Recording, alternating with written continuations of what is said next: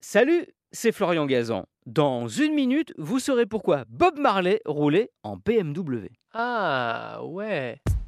Ouais, le roi du reggae roulait en berline allemande, ce qui peut sembler un peu en décalage avec son image de Rastaman à la cool jamaïcain. Mais il y avait une raison bien précise à cela. Et de toute façon, la voiture a joué un rôle décisif dans sa vie. Ah ouais? Ouais, en 1964, Marley a 19 ans et il décroche son premier hit en Jamaïque avec la chanson Sinner Down. Il pense que ça y est, c'est parti. Mais le succès est de courte durée, il se retrouve vite en galère. Pas le choix, il rejoint sa maman qui vit aux États-Unis dans l'état du Delaware, où il trouve un petit boulot de soudeur dans l'usine automobile Chrysler.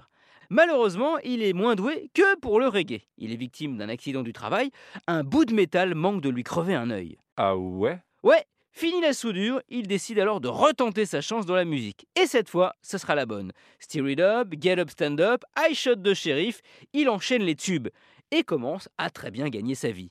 Ce qui lui permet de se faire des petits plaisirs, comme une première BMW qu'il fait importer d'Angleterre, puis une autre, une grande berline, toujours de la même marque, le modèle Bavaria avec l'air conditionné, ce qui à l'époque était extrêmement rare.